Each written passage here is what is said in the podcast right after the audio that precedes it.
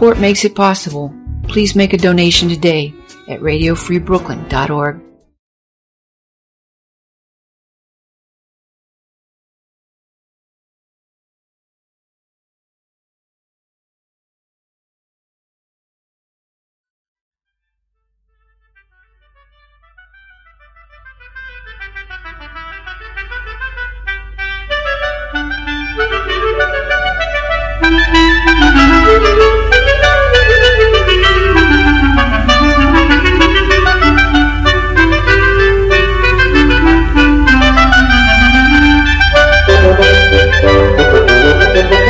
Hey, what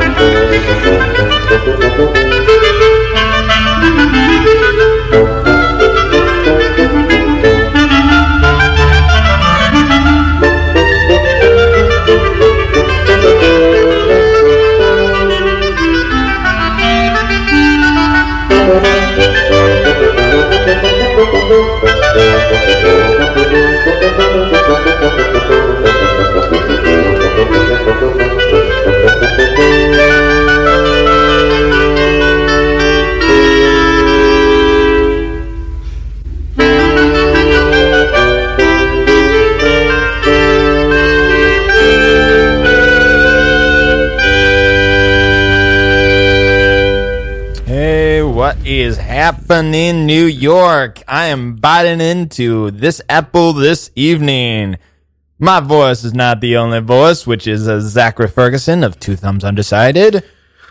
I am the other voice, uh, Sam Ferguson, and there's a lot of knobs and things that I am still figuring out. Um, He's got but I did it knobs pretty- and things, I think I and did he's it pretty flawlessly. Yeah, no, I know. Uh, we talk. We should talk about criticism afterwards, but uh, um, I think we should do a shorter intro with the song. You know? No, um, we were gonna do it, but there's still a lot of things that I am figuring out.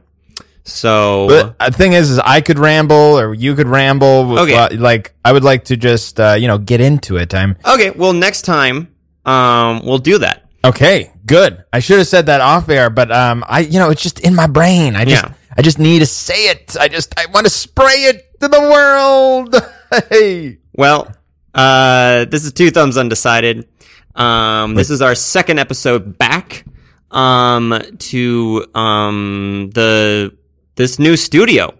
Um, and we have, uh, a special guest on, um, who will talk to them in a second. Oh. Um, she's a very special guest. She is, um, what some people, some people would What call, thumb people? That's what some people would call, that's our fans. You thumbers. I like that. You you dirty thumbers. I don't know. Is thumbers a good one? Maybe. Hey, thumbers. Call in. Oh, if you so want, yes, if you want to call in, we uh, we haven't been able to do this in a while, but if you want to rant or just talk to us, you can call in at 718-673-8201. That phone number again is 718 673 ocho dos zero uno. Uh, there you go. Yeah. Um. So, anyways, this is our show. Uh, we are now doing this every Sunday at 5 p.m. This is our show. This is our show. No one else's. Um, so many people we had to kick off destroy. Yeah.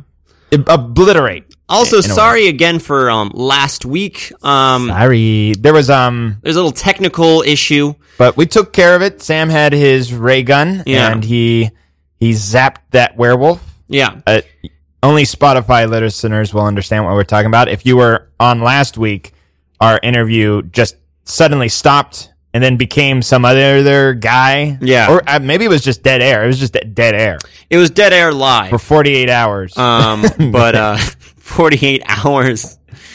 Um, the same exact time as that exact uh, that famous movie. You know that movie 48 Hours? Are you talking about um, with um, uh, Nickel and uh, uh, Nolte, Nick Nolte, and Eddie Murphy? Is that 48 hours, or am I thinking is that like 24 hours? Oh, 48 Hours is a, no, it's a show. huh? The show 48 Hours. There's no show named 48 hours. That's too long of a Um, show. It's a, it's a crime show. oh, of anyways, course it is. Everything has. um, In a way, don't you think every show is kind of a crime show? Like name a Euphoria. That's a crime show. She's doing drugs. She's Theref- doing like Therefore, illegal it's drugs. a crime show. If she's doing illegal drugs.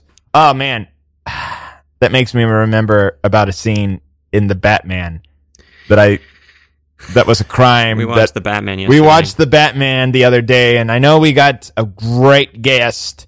Um, but oh man, I have so many things to say about the Batman. First off, the title. I um I know there's been animated shows, and even in the cartoon, he's I mean in the comic book, he's called sometimes referred to as the Batman. But I just find it so silly. I I can't help but think of like people out of their way saying the Batman. Just like, hey, how's it going, the Batman? Yeah, we really wanted the um the focus to be more so on the the in the title. Yeah. Oh, so first spoiler, right away, it goes into the title. Yeah. And I was disappointed by how small the the was. Yeah. I feel like if you are going to have a movie called The Batman, um, make the the humongous and have because we know it's Batman, right? Mm-hmm. Yeah, we know that's that's That's the part that we know, but like people are thrown off, much like myself, who actually has grown up on Batman, yeah. that that that, that there's a the. Yeah. So make the ginormous and just have it real small Batman, you know? That's the focus. The. And I think there should have been more of a focus on if you're going to use the article the, you should really um you should really uh, um have it you know, it, it could be a or it should be this should be the like this specific Batman. There should have been more I guess this okay, well I don't want to give too much away, but let's just say the was not very significant. No, and I don't remember them going like, what do you, well, there is some, and I believe this is in the, this is in the trailers, but there's, uh, notes that the Ridley, uh, the, Riddler, Riddler. the Yeah. Riddler, um, gives, and he goes to the Batman. Mhm. He does. He goes to the notes does that say, the to Batman, the yeah. Batman. Yeah. So not like to Batman, Not to a Batman. to like, Or the Batman. not to of Batman, Yeah. but to the Batman. Mhm. And I feel like the Joker or Two Face or all those other guys who feel more acquainted to him, they would go like, and Batman, how's it going? Like, not the Batman. So, and another thing that I'll just say, the little spoiler, they don't, they don't have a scene where they explain why Batman has to have the, like, there isn't where him and Alfred are going like, Master Wayne, I think you should drop the the.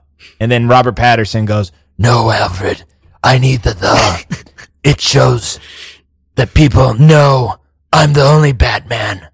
You don't go, Hey, look, it's the Eiffel Tower. You go, Hey, look, it's the Eiffel Tower. Wait, that's what you just said. also, I want to before we bring on our guest because we, you know, we really should get to this guest at some point, um, because uh, very important person. But I also want to thank the listeners as well because for the past two weeks we have had our episode right when a big film award ceremony is going on. Mm, yes. Last week, um, we had um, the 28th Screen Actors Guild Award was going on right when. Uh, wait a sec. Huh? Wh- What's Oh up, no, it was happening a little bit later. Uh, it was 5 p.m. PST last week. Ah. 8 p.m. EST. Which But that would make it did. it, two o'clock. that was last week still. Um, and uh, you know, we got uh, Succession for best drama, Coda for best cast in a motion picture. Still have, Um, still have not seen that movie. You know, Helen Mirren finally got her lifetime achievement award. Finally. Um, Her life's not over though. No, Not no, by a long shot. no. She's got many more years to go. Too many. Um, you know, there's a lot of uh, a lot of people won. Um, A lot of people lost. A lot of people lost too. And then this week, though, um, the Screen or not the Independent Spirit Awards is going on right now. right now. Uh, So I right now, so. just to uh, to just in case something happens in the world, we are recording this at uh 5 11 uh, p.m. on the Eastern Standard Time. yes, this is happening right now as we speak. Uh, the March Independence Spirit Award is going on. 6, 2022. Yes. So mark your dates in the history books. The two thumbers, two undecided thumbers are re- talking about Spirit Awards on that date and time. And so far, there are a few winners already. Um, there is the best ensemble cast for scripted series is Reservation Dogs. I haven't seen it. Um, the Robert Altman Award is Mass, which I have not seen. I don't even know about Um, Mass. Oh, Matt Mass. Yeah, Not Midnight at Mass? The Just- Midnight Mass? just Mass. Oh, you know what's funny? I heard about Mass, but I only heard about it from on cinema at the cinema. Yeah. But they Oh, kept, really? yeah, but it's funny because when they were showing the mask or talking about the mask, they kept showing images from Midnight Mass. I was actually watching. I'm like, that's not Mass. That's Midnight. But that, Anyways, that makes sense. Um, but we'll probably talk about that next week. Yes. Um, but this week we have a very special guest on who we are about to. In, uh, she's been on this call the whole time listening to us. Um, oh, that's cool. and uh, um, let's see if this uh, works out. Uh, Karina, give us give us a. Can you say some words? Hello. Oh, Oh, I, all right. Say I some do, more words. I do hear. I hear it, and I'm going to turn you. up the volume. Speak a little louder, or speak. Hello. There Oh. we go. Uh, li- maybe a little louder now, and a little louder now. Uh, Too hi. loud. Yes, you're good. You're Okay, good. cool. Hello, All right. Karina. How's it Hi going? guys. What's up? Hey, hey. Oh, nothing but the How's roof. it going? She, um, we have Karina coming coming in via Facebook Messenger. Um, we are not a. Wow. Oh, we just endorsed Facebook just I by know. saying Very that. high tech. Clearly. I know. I mean, we would do Zoom, but we don't have the forty minute thing, or we don't have the pro. Unlimited. That's yeah. Right. And it's not the COVID rules anymore. You remember those days Ah, I love those days. where it's You mean these days? well, yeah, I guess technically, did, but no, those days where Zoom let us use. Yeah, there was a brief moment in time where Zoom would let you have unlimited time. Yes, Uh, I did many of face uh, office meetings that way. I would normally just turn it on and just have it on and like let people like watch me sleep because it was unlimited. I watched some of that. Um, Yeah. Now, Wow. Karina. Um, yeah. Hello. Welcome to Hello, the Zach. show. Um, Happy belated birthday, Zach. Oh, oh, thank you. Uh, that is true. I am uh, of the 28 year old age. I'm getting about. old. That's not Zach. I yep. I'm about uh, one tenth of the way of my through my life, so I'm uh, pretty excited about that. Wow. Yeah, I think I'm gonna live to be uh, whatever 28 times 10 is. Right. So, but uh, Two hundred and eight. yeah, I think I'm gonna be 208. There's a lot of stuff that's gonna happen. That Hmm. sounds like science. Yeah. Um, but so Karina, you actually just to give uh, people uh, history. Um, you actually have been a guest on our show many a times. Many a times. I sure have. Maybe like four times. So much, fourth, or- so much that We lost track. well, so much that she has the unofficial slash official title of the third thumb. True. Also, this is Oh Kar- my god, that's so true. Yeah. we established that last time. So for you new uh, listeners, uh, Karina Dandashi. By the way, we haven't given last name, so you Mm. can Last name's very important. Yes, Very I was about to say we don't want to just be like you know Sam or Zach. It has to be Zach Ferguson Right. and Sam Ferguson. No, I'm fine with just Sam. Yeah, well, there's a lot of you know. I sometimes when I try to look up people on Facebook, like from work or whatever, it's never the first person. I'm like, "Hi, what's your name?" Heather Linkley, and it, there's like a thousand Heather Linkleys. Mm. So Yeah, you always friend the person that's not that popular. yeah, yeah. You have a lot of unpopular social media popular friends. Um, but uh, Karina is a New York filmmaker. Uh, what um, you know? What I I could um, ex- uh, uh, tell your resume, but uh, would you like to kind of give a brief summary of uh, yourself? Sure. Um, so I am a Brooklyn-based uh, filmmaker. I write, direct, I act my own stuff. Um, a lot of my work is about, I guess, like Arab American and Muslim communities in America. um, Swana communities, Southwest North African, and it centers around identity, culture, religion, all Hmm. that stuff. Um, so yeah, I'm at the moment just mostly writing shorts and working on a feature. Yeah, So- and uh, just to show how far Karina has come since, well, not the last time we talked, but one of, I think the first episode we ever had Karina on, um, it was about being a PA.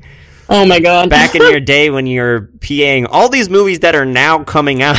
Wow. I was paying for After Yang actually, which is now hitting the theater. yeah, so After Yang is now coming out, which was like three years ago or something. Wow, yeah, That's- that was is- that was 2019. I was Yeah. a production assistant, and now what? It's 2022. Yeah, so three now years it's ago. hitting the theaters. Yeah, and now crazy. they're just it's kind of crazy how film is like so it takes so long for things to come out because i just saw um what's his face uh the guy that's in, in bruges he's also after yang what's his Colin name? Farrell. colin farrell oh, and from the Batman. from no he's not from the batman Yeah, he's he's the no, penguin. you are that's not Oh shoot! Who is who's that is not colin farrell anyways Colin um, Firth? I'm thinking of. yep Darn it. colin farrell is the uh no offense to colin well i guess they're both good looking but in different ways um colin farrell um i saw was doing press about it um now which is just like if i was an actor it's just like this was three years like it just it's just it's kind of crazy how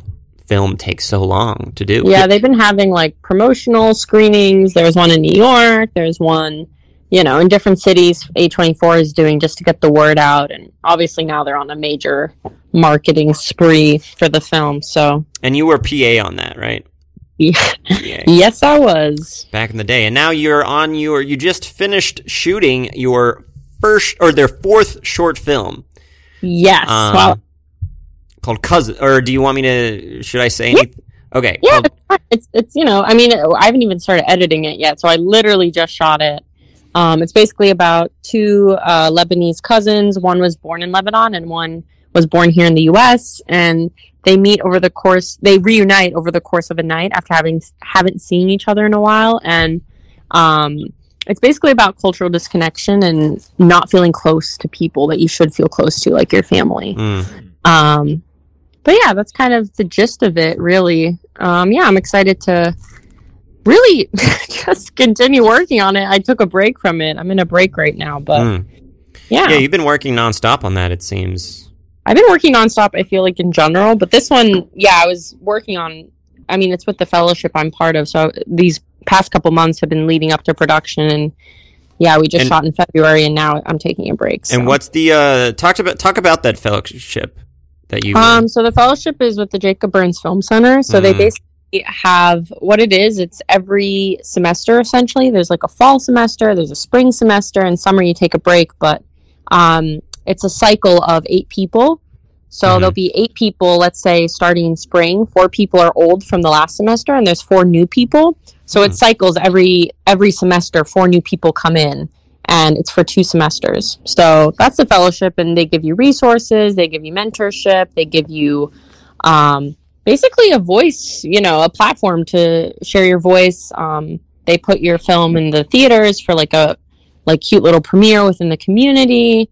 Um, and they have great connections, you know, to the to the festival world and just in general helping you put your work out there. So it's a great fellowship, and you meet a lot of cool fellows, other filmmakers that you know you resonate with and that help you, you know, with your work, make your work better. Mhm. Um, so yeah, it's been a really awesome experience. I'm sad that it just ended, but so it did just it you're officially for me, yeah, Okay. they, they they just brought in a new round of people. And they got a whole deadline article, which we didn't get Ooh. because I think it's new. They they just started posting on deadline Oh. now for this fellowship when it's announced. damn Um, so that's pretty cool. You That's a new did that. development.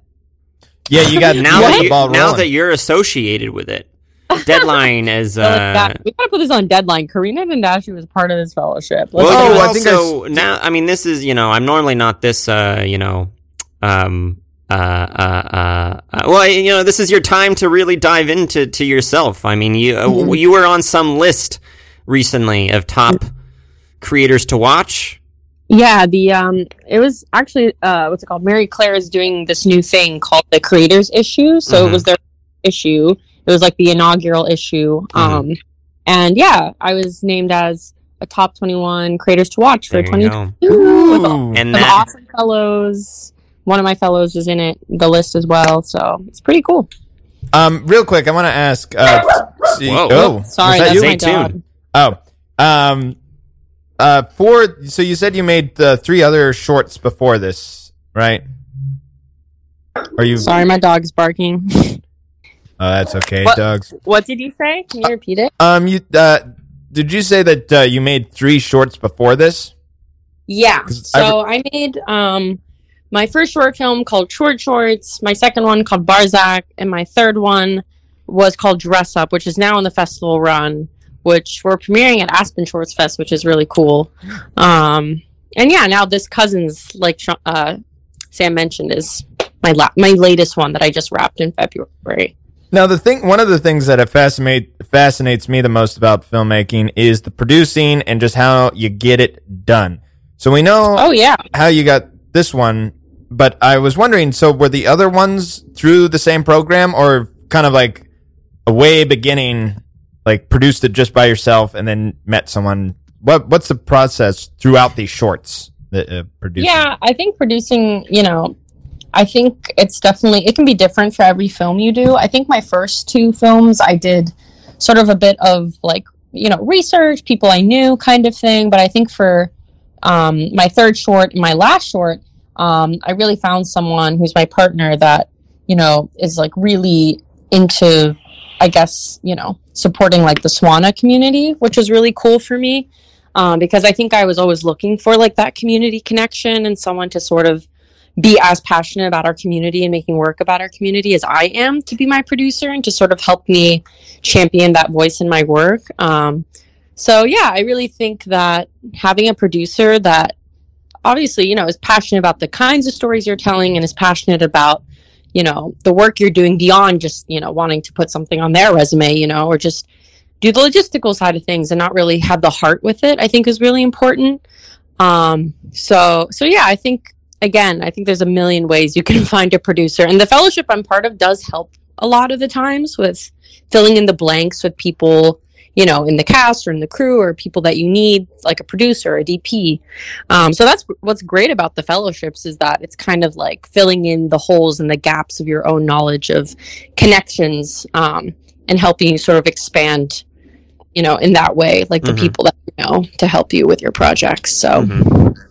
Yeah. And then also your um the other fellowship, you also were uh, recently in the newest. Is that still going on? The you're in the Sundance Ignite. Ignite, yeah. Yeah.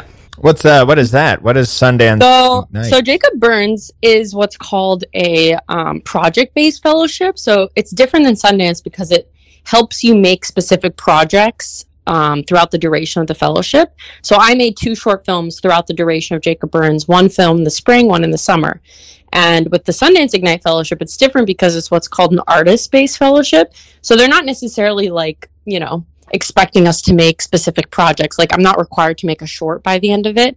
Um, but what it is is it's more um, like workshop webinar oriented so we'll have like workshops and a webinar like every month um, and just sort of like meetings around different topics like we actually had um, barry jenkins come to, to talk to us in december for example and like we were able to ask him questions and um, so things like that like prominent filmmakers in the community um, kind of making important work. And also we get to share our work. So if we're all working on a pilot or a feature or you know we need some advice or we just like shot a film we have a rough cut we want like people to watch it um, that will be brought up also in our monthly workshops and we'll be able to help each other and sort of lean on each other as filmmakers um, so yeah and also they pair you with a mentor like a sundance alum mentor Mhm. so this mentor had their feature or some piece of work screen at the Sundance Film Festival, and they're sort of there to help guide you in those next steps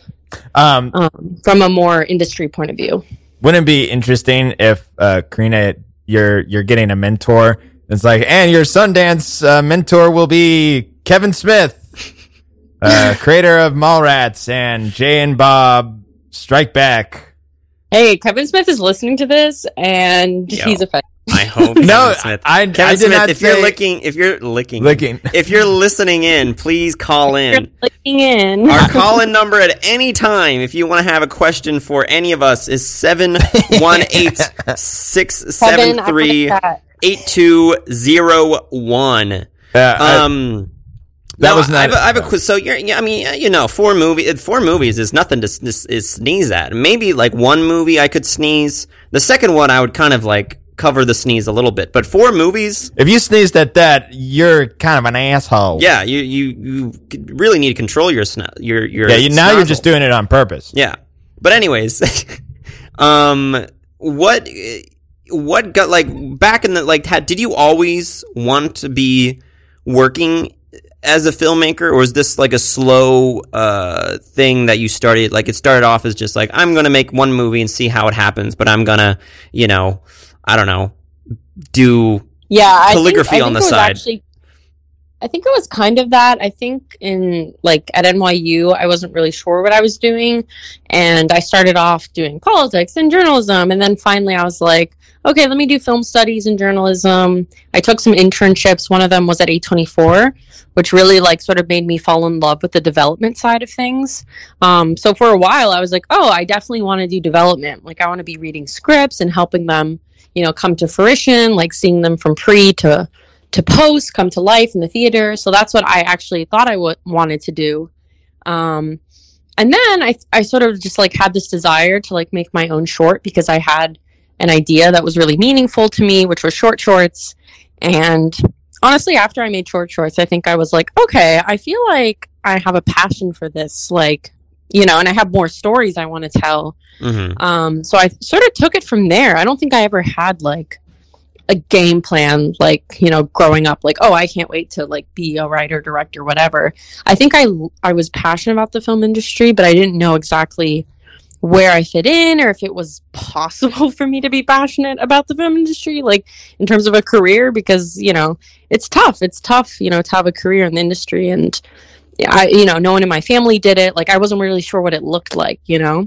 Um, I didn't have a clear understanding of what it meant to like work in the film industry. Mhm. So I think I had to also stumble along the way and sort of find out for myself like what opportunities were there for someone like me. What did it look like? How how do I get there? What are the steps yeah. to get there? And eventually, yeah, I was like, okay, no, I do think I actually want to be a writer director. That is Mhm. what I truly want to do. Um, after your during like shooting your first film or even before that like Mhm. since you hadn't done anything you hadn't shot anything before you weren't like the NYU Tisch right this was like your first movie ever right. Yeah. um what was something that like looking back on it you were just like oh boy like what was I thinking um. Honestly, almost everything. yeah Mhm. you know, not in a bad way, but kind of in a way where I Yeah. was like so, like deer in headlights, like really shell shocked by everything because I really truly didn't know what to expect. I've never been on a set before in my life. Like, I think I, I'm, I think what I am good at, my strength is storytelling. So I knew I had a strong script. I knew it was a strong idea, and I felt like really passionate about the idea. But I think just like the logistics of being on set, like just like these, just things people knew around me. Everyone knew how to operate on a set except me. Mhm. So very much the whole time I was kind of feeling out of place in that way because I didn't really know what I was doing. Um, Mhm. and you should, as a director, like you're kind of the person that needs to know the most what you're doing. Um, so there are a lot of moments where I felt, you know, I don't know, kind of like like insecure or whatever you want to call it. Um, and I really wish I would have done like more research and prepared a little bit better um, instead of being like, yeah, this is going to be fine. Or, Like, you know, not like how hard can it be, but kind of like not expecting it to be that level of like, I don't know what to call it Mhm. because it was such a new experience, you know? Mhm. Um, so yeah, a lot more like pre-production planning. I think would have been good. A lot more going over the shot list more times. Like there are a lot of things I think could have been done differently. Mhm. Um, Well, Yeah. not, not to, to, to throw myself into this narrative, but this is how uh, Wait. Karina and I met. Was on this first set, Yeah. um, and uh, I remember from my standpoint, it seemed like you you seemed to know what you were doing. You had the confidence. you have to like quote unquote know what you're doing. Like you know what I mean? Like there's a surface level. Yeah, like, yeah, kind of act you got to keep up and i you know i was doing it but it was like there's just there's I wanted to go so much deeper with the project. I feel like like I Mhm. could have been there on a different level, and Mhm. I honestly I just wasn't as experienced. Like you don't get to do that your first film. I feel like I think it's something you need to really work towards, Mhm. which is what I'm doing now. Like I'm learning all the things I should have learned learned in school through all these projects I'm doing. You know, you just got to keep doing projects and Yeah. keep learning from them. Yeah, And I, that's the only way you're going to get that knowledge that I was missing. I always find Yeah. that yeah, school is always kind of a jumping off point, while doing it is outside and after is, is the way where you really learn all the stuff. Hmm Seeing it and doing it. Exactly. Yeah, exactly. What's something that you're um learning right now with this film? Like, what's a lesson you've learned? This past film? Yeah, this past film. That you I mean, I what's good about all my projects is that with every project, I feel like I'm like getting better, which Yeah. is like a good feeling. Um, so I feel like on my last project, um, I think actually something I think could have been like more fine tuned was maybe like the scheduling, just to think about like, oh, like if we're shooting this scene, like we need to put these shots first because it's on this side of the room. Mhm. And then if we go to this side of the room and look, like production design isn't ready, you know, like timing with like the shot list, I think maybe could be even tighter. Even though this is the most time and relaxed, I feel like I felt on set in terms of Mhm. the amount of time and the way the amount of shots that we had. Because I feel like with dress up, we did everything in two days, and we had like 15 pages of script to go through. Mhm. So that was really intense, and we didn't time manage very well at all for that. Um, so this this was like a step up, but I think you can always improve like your schedule um, for timing's sake. But Now, yeah, uh, I, okay. yeah. so I think that's maybe one thing that I can think of. Um, and also just thinking of maybe shots a little more thoughtfully, as always. Like we had to cut a couple shots, and I think like in the moment, like I was given advice where it's like, oh, like instead of doing that one that you had imagined, let's do this because we can save time. Like we're already here in Mhm. this like shot. And I'm like, oh yeah, why don't we just cover it in this shot? You're right, let's save time. But then going back on it, I was like, oh no, like I had that other shot for a very specific reason. Like I labored over the shot list for so long, so every shot is so thoughtful and specific that in the moment I was like, oh yeah, let's save time. But then I'm like, no, no, you should have trusted yourself. You should have stuck to the very specific shots that you had in mind because this one was there because of this reason, you know? Mhm.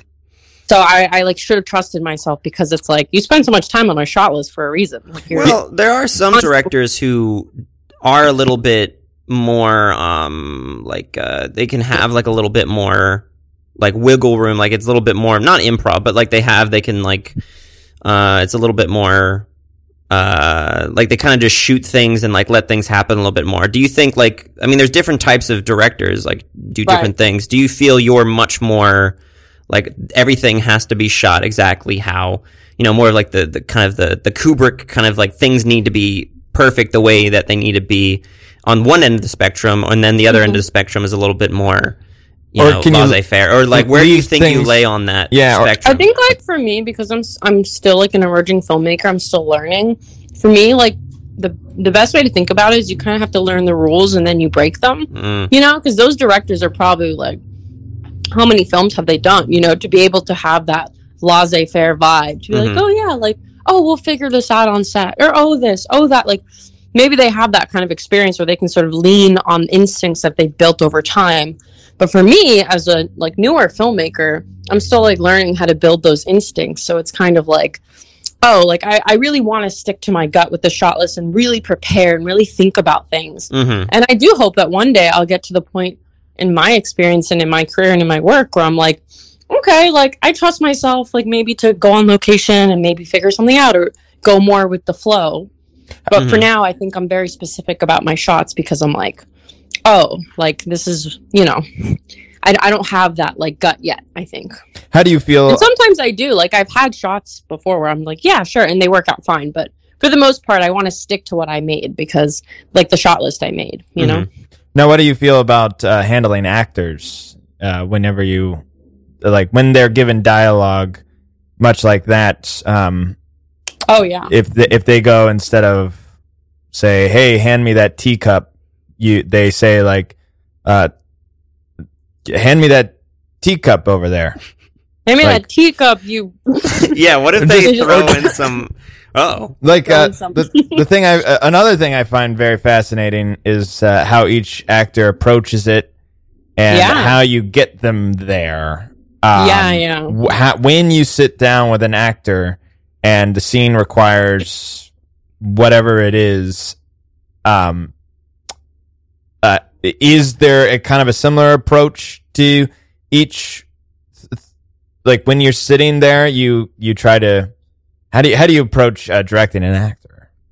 Yeah, I mean, I think directing acting is something I've been like very adamantly working on for a while because I realized it was like a gap in my knowledge, and I think a lot of directors can say the same thing, like how difficult it is to, you know, direct an actor because you're dealing with another human. And it's always like an unpredictable scenario, right? Like you can't really control another person. Um, but I think for me, like with this past film, for example, like I had a lot of rehearsal time because I put myself in my film this time also.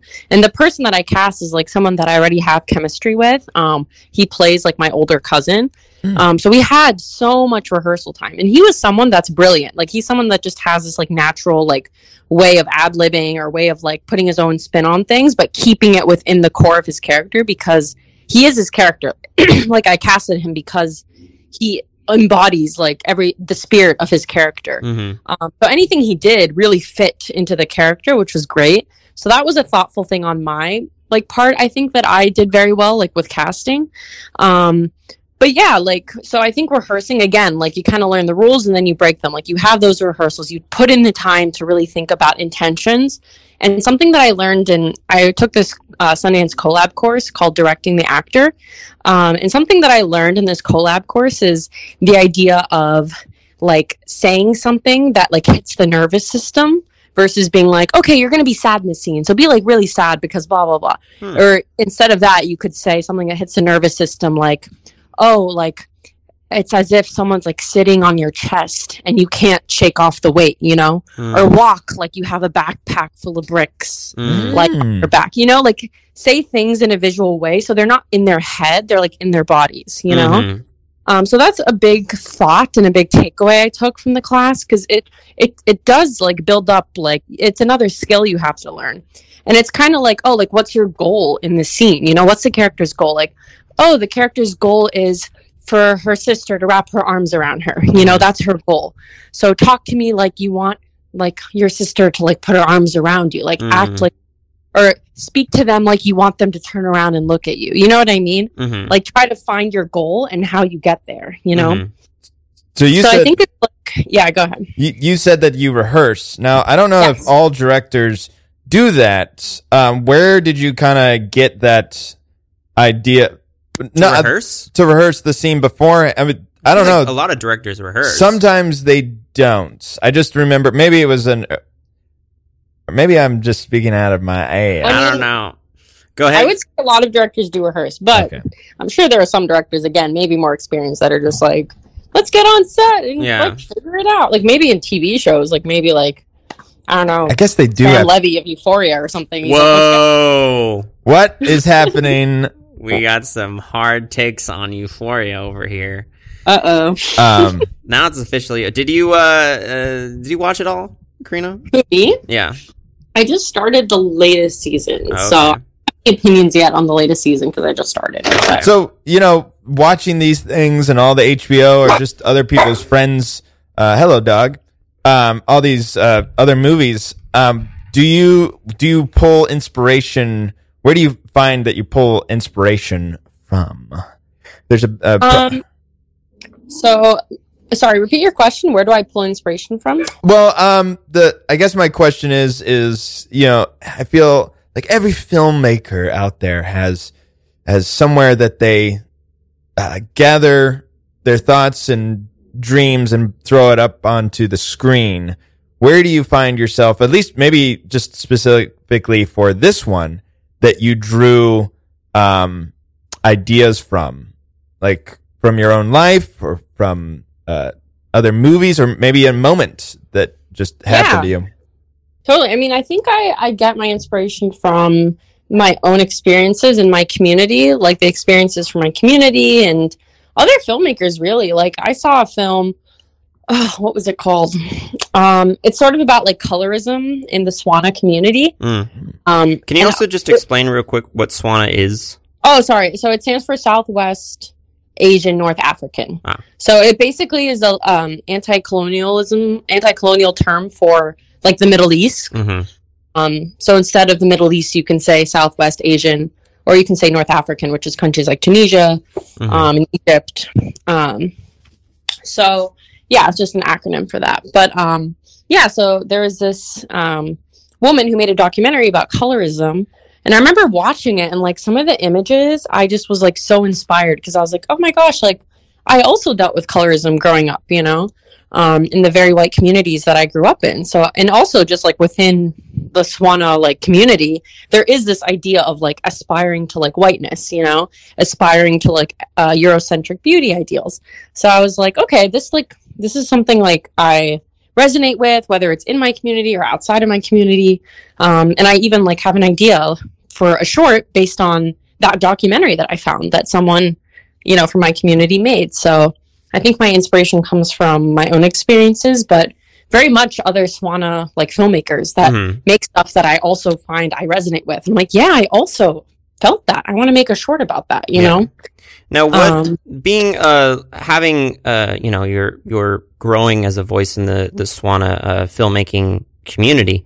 Um, what do you think has changed um since maybe you started or since slightly before you started? Do you see there's like a shift in um how the Swana community is being represented, or like how do you think like it was represented before to how um like you and like other people within the Swana community are trying to have it represented. If that makes yeah sense. i mean i think i think i think that's a tough question because i think that progress you know is hard to map sometimes Mm-hmm. um i can def i can say with with confidence at least for me that there have been things happening at least in like you know the muslim community the i don't know about swan in general but for example like pillars fund has come out with you know a fellowship just exclusively for muslim artists and Mm-hmm. the blacklist has, has came out with like a features like script lab thing like um i think it was like uh i forgot the name of it but it's like the muslim list like Mhm. on the blacklist Mm. so they pick like feature scripts by muslims on the blacklist so they came out with that like within the past year so there is like v- things like this that i see that keep popping up and i'm like okay we're like making new things or making opportunities. Things are shifting you know? And then you have something like jihad rehab like the documentary that came out at sundance that you know obviously our communities the swana community the muslim communities what have you other people everyone was upset about this Mm. documentary um, and it kind of is you know the documentary is a bit unethical and it like places misinformation. It's kind of like a propaganda film about What- terrorism. And you would think like oh like we're totally over this like you know recycled idea of like you know the propaganda that comes with this idea of terrorism and who are terrorists and what lens you're looking at it through. It's like this white woman who made this documentary who has no ties you know. Wow. To our identity or culture or anything I had and no kind of just about this. inserted movie. herself in this narrative. Yeah, actually, if you look it up, IndieWire wrote an article about it. This was covered Mhm. just because Sundance had a lot of resignations due to this film being programmed, and Hmm. someone in my own Ignite program was actually like he resigned because of this film. It's like everyone knows about it. It's, it's on Mm. the it's on IndieWire if you want yeah, to look yeah. up the Okay, I don't know. um, but yeah, there were several resignations, so it was a pretty big deal. So then you say, yeah, like there's progress, but then you look at something like this documentary that Sundance, a very like obviously high respected film festival programmed, and you're like, wow, is this are we really progressing if we're like programming something like this and we're still having like this Islamophobia and this sort of like Mhm. you know films being shown to the wider audience like so i think progress is hard to map sometimes but i am really happy about all the opportunities for young muslim filmmakers that i've been seeing hmm Now you also um you you said before uh you act in your own. It seems like Oh, I you was acted thinking- mostly besides Barzak. You've acted in all of your movies. yes Like, yes. is it difficult to act and direct? Because I feel like that would be that would be very challenging for me. and to direct yourself. Yeah. Oh yeah i mean insanely difficult like for sure um can you hear me by the way very clearly Yes. Yes. Okay. Um, yeah, no, I mean, I think I think with short shorts, I wasn't sure if I wanted to be in it, and we actually w- casted for like the role that I played. Um, but I think at the time there weren't enough resources, like Mm. in terms of casting for like people of like my community or people of color or whatever. Um, and now actually there's even this thing called Muslim casting on Instagram. Like they have their own casting service. Like there's a lot more opportunities to cast people like in the Swana community now. I think. Um, but I was very strict about casting. I'm like, okay, I want it from the Swana community. I want like you know, someone that was Muslim. So I ended up doing it because I'm like, first of all, I'm interested in this. Second of all, there's no one that fit the bill, like in terms of their identities. Like I'm not just going to cast anyone, you know, to play this like very specific role Mhm. of this person going through all these cultural shifts in identity. Um, but anyway, yeah, I think that was part of me being shell shocked on my first film because not only was I directing, but I was like on camera for the first time. Yeah. So obviously, like it was a lot to juggle. So that's why for Barzak, I was like, yeah, I'm not acting in this. My sister did it. She did an awesome job. Um, For my third film, Dress Up, I think it was a narrative that was so personal and about two sisters. Mm. So the fact that my sister was also an actress, like if I didn't have my sister, I wouldn't have done it. But I had my sister, Yeah. and it was during COVID, which was another reason to find someone in my circle because we are looking for people to be on set and for cast and crew to all be within like each other's pods because of COVID. Hmm so that you know we're all staying safer and it's like a smaller sort of group. And if i doubled as a director and actor that would also like you know keep our cast and crew smaller. Um so yeah and i really enjoyed that experience. I think it was difficult to juggle both brains because you kind of have to have a director's brain and an actress brain hmm um, but I think the one thing I didn't do right with dress up was like being more adamant about being behind the camera. Like I should have like looked at frame before we went into the scene. Sometimes I didn't because I was so into the scene. I'm like, okay, let's just go for it. But it's like, did you see frame? No, you didn't. Mm. And some shots I looked at after, I was like, oh, I like this looked differently in my head. This is Mhm. not necessarily what I wanted, you know? Yeah. Um, but that was on me because first of all, it's a big undertaking that I chose, and second of all, actually, there's more than one thing. There was also because we were so pressed for time because we were shooting 15 pages page script in two days. We were so pressed for time that we were like, oh, we need to move on. We need to move. Like everything had to be so fast, so I didn't really have time to be a director sometimes, you know. Mhm. So the film did suffer, I think, because of that, because I Mm. wasn't so adamantly behind the camera as a director, and because we didn't have a lot of time. Um, and for Cousins, that was probably the best time I've had as a as a director actress, um, because of all the rehearsal prep I did, um, because casting choices were great. Um, it was just very natural chemistry, so I didn't have to, I don't know, direct some people as much as I would. I think Mhm. um, which is also good with dress up. Me and my sister had very natural chemistry. Um, and because you get better with time, you just do, you know? Mhm. Of course, you're going to be shell shocked your first time, but by the time you hit like your third movie that you're acting and directing in, it gets much easier. Um, and the prep work I did ahead of time with my DP was way more intense because I was so worried that, like, oh, like I'm not going to have time to like be on you as much as I would or to collaborate you as much as I would. And this time I checked frame. Every single time we stepped into a scene, I made sure I checked frame. I did playback more often. Playback was something good. And I had like a fellow, one of my fellows, Ramil, who was behind the camera and watching the scene to Hmm. give me notes and give me pointers. Um, so all of those things combined were really helpful.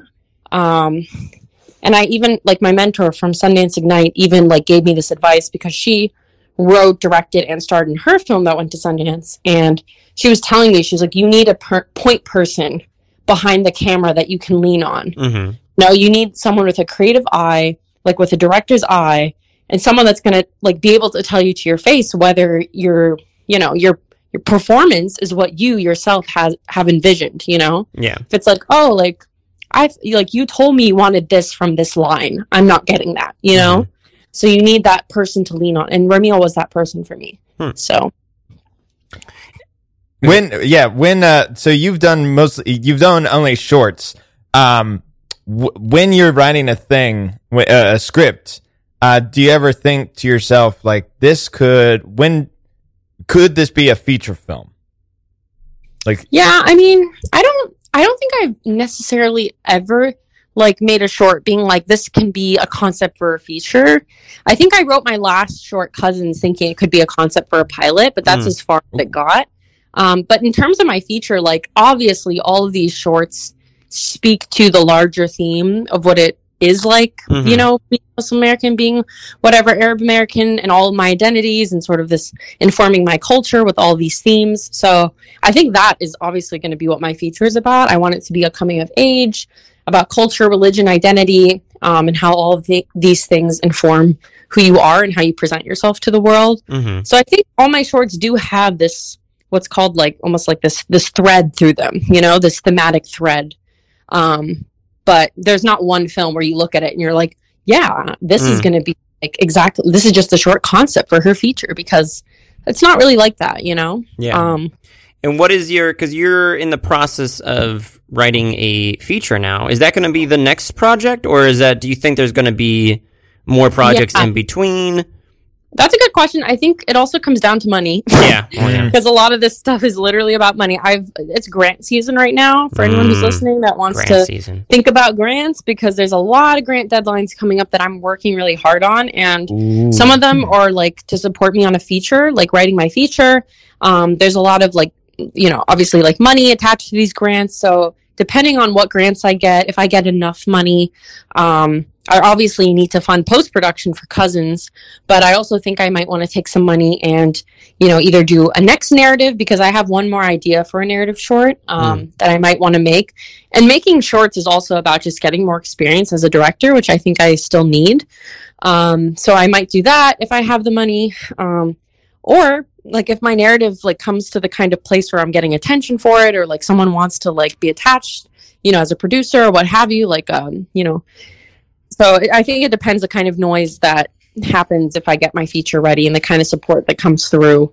Um, also with these labs, if I get into any of them. So I think it's all kind of just a work and go with the flow kind of work in progress thing hmm um, I don't have like one way I want to go. I'm like I'm open to the possibility of different things happening. Um, so so yeah, So you were saying you said something about grant season. Uh, yeah. I think I remembered this way back in like college, but like, what what is it? What is a grant? no, no, no. I, like I know what a grant season is, So but where do you even like find? football season? But no, I'm just.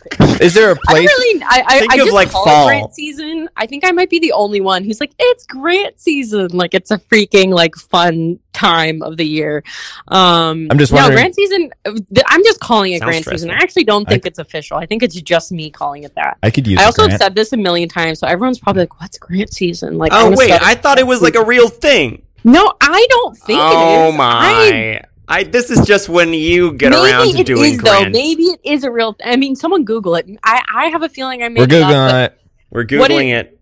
What it is is that it's basically like at the start of the year, like starting January and February, like a bunch of grants are due. That's basically a, gra- a bunch of grant apps through the spring. The spring, like Sundance, like all these like development tracks and labs all start like you know having application deadlines. Um, I think until like about April are the major ones. Oh, like, from okay. Was- January to April. It's not over so this yet. is crunch time for applying. yeah. Um. Okay. So where can one? So when you're trying to find grants, do you just do the simple thing where you go film grants, Google? You just Google I film. used to do that, and that's fine. Yeah. The thing is, grants change every year, and there's new ones that pop up. So a lot of the times, believe it or not, I get my information from Instagram. Instagram. like I follow like a lot of filmmakers at this point, and sometimes I'll go through their stories. And even my fellowship, like the coordinator of my, of the Jacob Burns Fellowship, he always posts grant opportunities. Um, so and I'll see like from the the festivals from their like. For example, uh, NewFest like has a new grant this year, Mm-hmm. um, so NewFest posted about it, and so then he reposted it. So I saw it, and I took a screenshot, and I'm like, okay, I'm putting this on my master tracker. So I have like a master tracker for all grants. Mm. Um, and then Good. NIFA, the New York Council of the Arts, NICA, I don't know how to pronounce it. They have one every year. So I think it's a mixture between the big ones that everyone knows about that you can find on Google, and then these smaller niche ones, like the Future Film is Female is the one that I know about. Like there's smaller community ones that I think, in my opinion, the pool is smaller. They might be easier to get.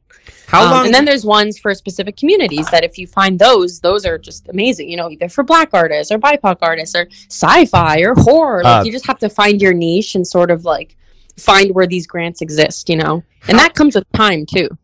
How long does it normally take for you to? How long do you normally spend on making a grant, or like Um, on not making, but to, to could, Yeah, yeah. yeah, get applying for a grant. I mean, some grants, like I found a grant that was literally like three questions, Oh. and it was wow. like seven thousand dollars. Whoa! Whoa, Oh, I'm that's a lot of pressure questions. on those three Okay. questions. What were they? It's just like, what Do is your like name? films?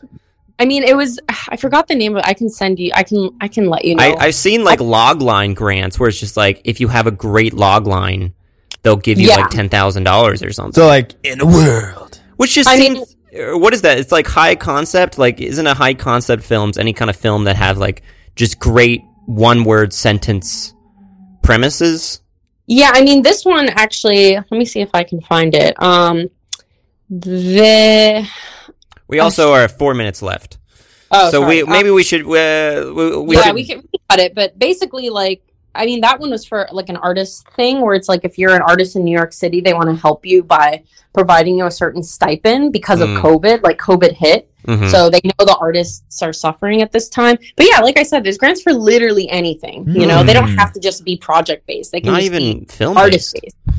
You're very Yeah, uh and it can just be filmmaking. very inspirational. I got it. Yeah, yeah, I gotta out- say, uh, you know, a very inspirational person, Karina Dandashi. Um, Where can we find you on You uh, social? Social is Yeah. my first last name, Karina Dandashi. and what about your um I think. your Twitter? I think I don't have a Twitter. Oh, really? Okay, Yeah, no one, no one. okay, no Twitter. Okay, no. Why did, do you not like Twitter? Actually, I have a public Twitter, but I never post on it because it's kind Oh, of Oh, what boring. does a public? Then that must mean there's it's a, boring to be private one? appropriate. Okay. oh, I see. Interesting. Well, so Twitter. all, Wait, all the real tea happens on my private Twitter. That I no was- one about ever. I was about to say, is your Twitter so like? Wait, are you bad excited about get Batman? Oh, um, I was excited, but then I just had like uh, coffee with someone, and they told me that it was terrible. Oh, yeah, it was Did bad. you did you watch it with mind. us? Did uh, did you have coffee with us? Because Yeah, we we concur with whoever you said this to. now, once again, maybe bad is an overstatement, but I think just enjoyable. from how I was hurt by. But I then my other friend two days ago was like, "Oh, apparently, like the Batman, like it overtook Dark Knight ratings," and I was like, "What the heck?" well, Yeah, like, box is- office. Yeah. Oh, really? Box office? Well, I, I I would assume like box office. Oh, yeah, maybe I was not. like, "What I is this? know. Rotten Tomatoes? Like, I don't, I don't know. Like, how? Can Oh yeah, it overtake- has like an eight point six on Well, IMDb. l- let me just tell you this: whenever I think of the Batman, I just think the one song they play from Nirvana, the "Something in the Way." yeah, they start playing Yeah, Nirvana. like and honestly, as soon as they started playing Nirvana, this is not giving anything away. This is in the first ten minutes. Um, They play it a well. They play it at the beginning and then they bookend it, yeah. and it's Well, let's- let's stop there because I mean, it is a it is enjoyable. it does. I wouldn't say don't. Anyways, that's uh any any final Arizona thoughts? and Car paths. Any final thoughts, Karina? Anything you want to uh, give to the world? Any comments um, on filmmaking? Any inspirational things you want to say? Um, I think that I don't know. I think one thing, maybe advice, is this idea that there's a right way to do something, but you kind of just have to do it, and you find Mm. yourself. You know what I mean? Yeah, Always. And Ava DuVernay said this thing that I keep thinking about, but it's like, like stick to your own lane. Like there's no traffic. You know, Mhm. like there's no traffic in your own lane. So yeah, stick, like don't look at other people. Just look at what you're doing, and then you're gonna eventually get somewhere. You know, you're gonna get stuck if you look at what other people are doing. Karina. So that's- that's those are my kinda- words oh, how, that's how do you how do you find yourself? Huh? How do you how do you find yourself? How do you? By doing it, by doing things, by just any actionable thing that you can do, like that gets you one little micro step closer, is just going to teach you something, like Closer to what? Closer to, I mean, depends on what your goal is, but for me, I want to be a writer director. So Mm. closer to being a writer director, But you like are one short will a get me writer closer. director.